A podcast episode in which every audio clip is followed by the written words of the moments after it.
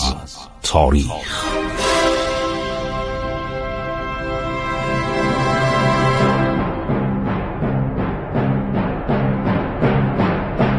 کاری از گروه جوان و اندیشه رادیو جوان.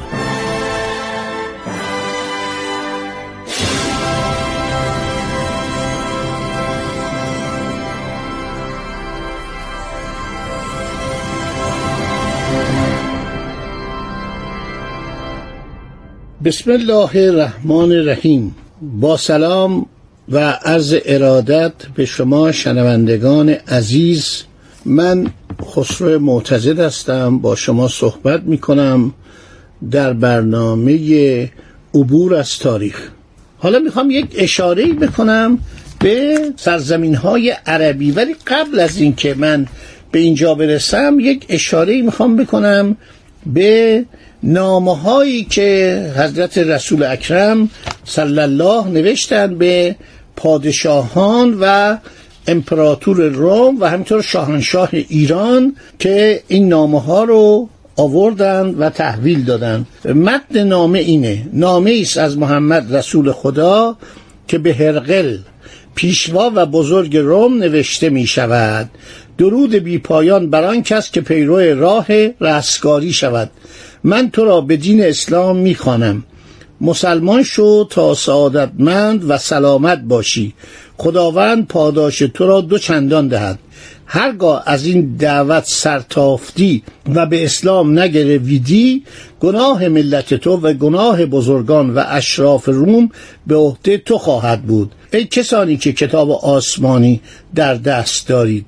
بیایید به کلمه ای که ما و شما بر آن متفق هستیم عمل کنیم و جز خدای یگانه خدای دیگر را نپرستیم و شریکی برایش قائل نشویم و همدیگر را به جای خدای یگانه نپرستیم و خدا ندانیم.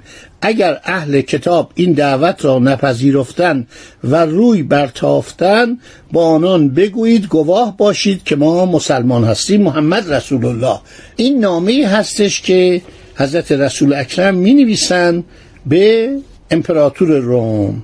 در زمانی که این نامه نوشته میشه به چند نفر دیگه هم می نویسن یکی شاهنشاه ایران خسرو پرویزه و یکی مقوقس خجیب فرمان روا یعنی نایب الحکومه مصر از طرف کی؟ از طرف امپراتوری روم. چون مصر اون موقع جز امپراتوری روم بود. خب این نامه برای تعدادی از به اصطلاح فرماندهان کشورهای دیگر فرمانروایان کشور دیگر چند کشور دیگر همسایه نوشته میشه. همینطور برای خود عرض شود که فرمانروایان عربستان. و این نامه برای اولین بار سر و صدای زیادی می‌کنه. همه تعجب می‌کنن که آقا این نامه چیه؟ کی نوشته؟ چه زمان این نامه میاد؟ این نامه زمانی است که حضرت رسول اکرم در عرض شود که شهر مدینه مستقر شدند. از مکه مهاجرت کردند به شهر مدینه.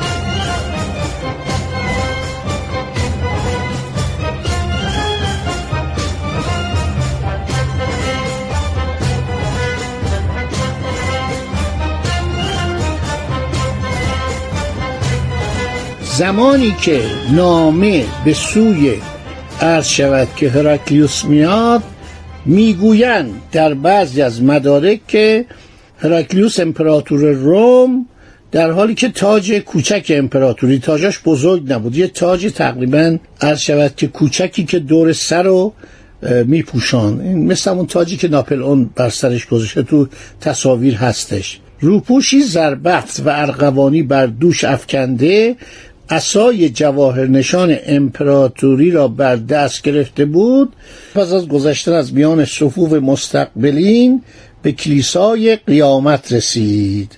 اسقف اعظم سایر اسقف ها همه در جلوی کلیسا از او استقبال کردند.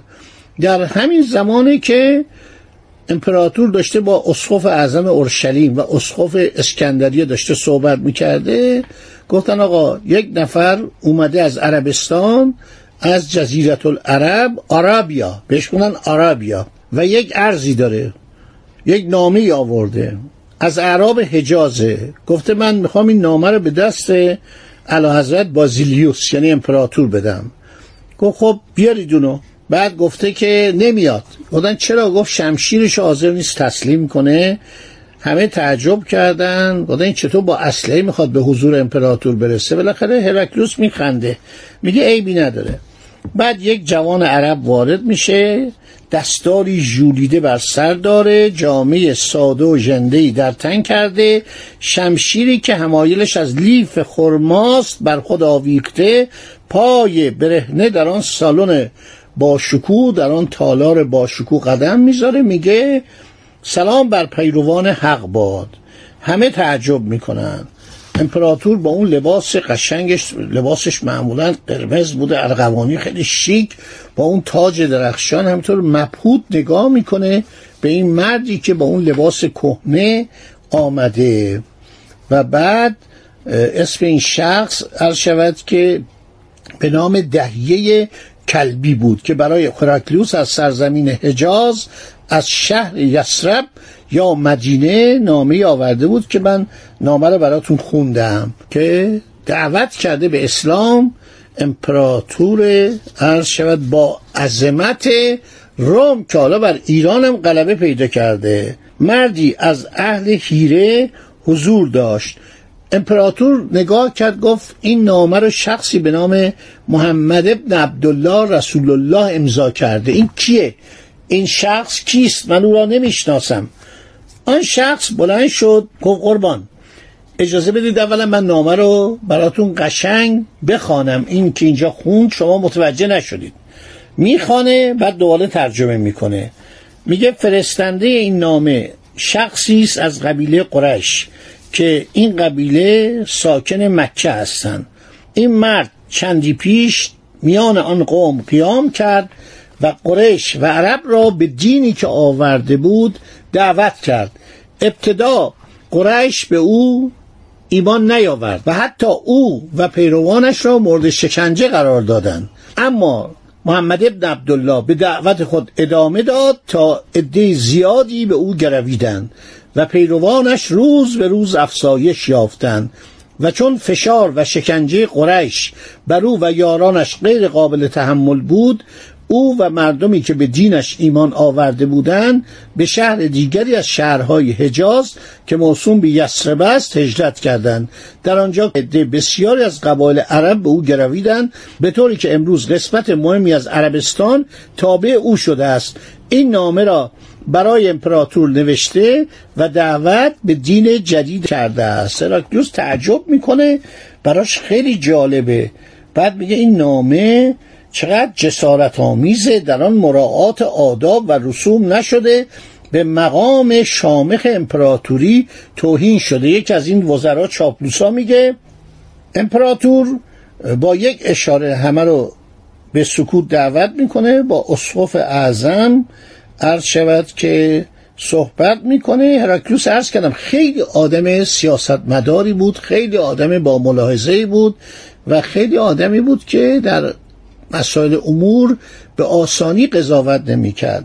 یه جمله نقل کردن از او که گفته که درست است که رسوم و آداب در این نامه مراعات نشده. یعنی نام خودشو قبل از نام من نوشته. ولی اگر این مرد به راستی پیامبر خدا باشد حق دارد نام خود را مقدم بر نام هر کسی بنویسد. بعد گفته ما باید اطلاعات به دست بیاریم. حارس پادشاه قبیله عرب قسان که حضور داشت گفت قربان از مردم مکه و قبیله قرش که این مرد از آنهاست رسول خدا همه ساله ده بسیاری به این سرزمین میآیند. زیرا اینها مردمی بازرگان پیشه هستند و با این شهرها و ولایات همیشه داد و ستد دارند. هم اکنون کاروانی از مردم شهر مکه از قبیله قرش در غزه است در همین غزه که در فلسطینه. در میان مردم آن کاروان اشخاصی محتشم هستند. یکی از آنان از بزرگان قریش. نام این مرد چیست؟ اینو سوالو که می‌کنه؟ امپراتور. می‌گوید نامش ابو سفیان است. همون ابو سفیان معروف که بازرگان بود و به سرزمین های تابع امپراتوری روم مرتب کاروان میفرستاد. ابو سفیان میارن ابو سفیان میارن و در همون قصری که امپراتور در اورشلیم یا بیت المقدس داشته به حضور امپراتور می‌رسه. هراکلیوس اجازه میده پرده زربفت سالن کنار میره. مردی میانه با امامی بزرگ ردای عربی عبای قیمتی در حالی که شمشیری همایل کرده بود وارد میشه. بعد کسانی هم که با او هستن با پای برهنه وارد میشن. یعنی اون زمان پا سعی نمی‌کردن که کفش بپوشن یک به صلاح پای پوشی داشته باشن. با پای برهنه میان.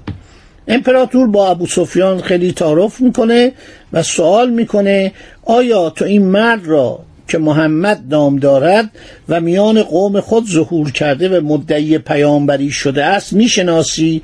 می‌گوید بله او را می‌شناسم از قبیله و خیشانش هستم. بعد صحبت می‌کنه می‌پرسه آیا قبل از او کسی از این خانواده ادعای پیامبری کرده بود؟ گفت نه. هرگز. محمد اول کسی است که در میان قریش و عرب چنین ادعایی کرده است که بر او درود باد بر او و خاندانش درود باد و من چون دارم از روی متن تاریخ می‌خونم تکرار نمی کنم چون این داره ابو سفیان میگه که جزو دشمنان حضرت بوده. امپراتور می‌پرسه چه اشخاصی از محمد ابن عبدالله پیروی کرده و دعوتش در میان مردم چگونه تلقی شده؟ ابو سفیان خب جز ثروتمندان بوده تاجر بوده نوشته آقا زعفا بینوایان بردگان فقیران مشتی مردمی که خودشونو تحت ظلم و ستم می‌دونن. اما از اشراف و بزرگان و سرشناسان هیچ کدام دین جدید را نپذیرفتند. آیا دین او به کندی یا سرعت پیش می رود اینو امپراتور می‌پرسه. ابو سفیان که دشمن بوده دشمن رسول اکرم بوده می‌گوید در بیان طبقات مردم پایین یعنی مردم ضعیف مردم فقیر مردمی که ظلم زده هستند البته اون نمیگه ظلم زده من دارم میگم مردم مستضعف.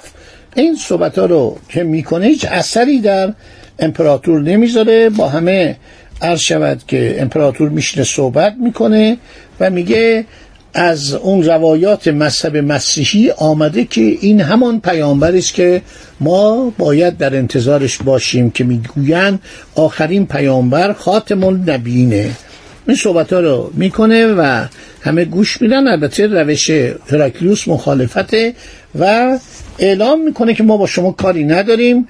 اگر بخواید به ما حمله کنید ما می جنگیم ولی در هر حال هیچ گونه رفتار بد و گستاخانه نمی‌کنه. خیلی با آرامش. این یه نقل قوله. یه نقل قول هم هست که اصلا اجازه نمیدن که این شخص به حضور امپراتور برسه چون دیدن امپراتور خیلی مشکل بود. یک تشریفات خاصی داشت. دوستان عزیز این قسمت رو هم شنیدید. باز هم با هم خواهیم بود. که حالا در سالهای قرن هفتم میلادی داریم سیر و سفر می‌کنیم به طرف جلو میاییم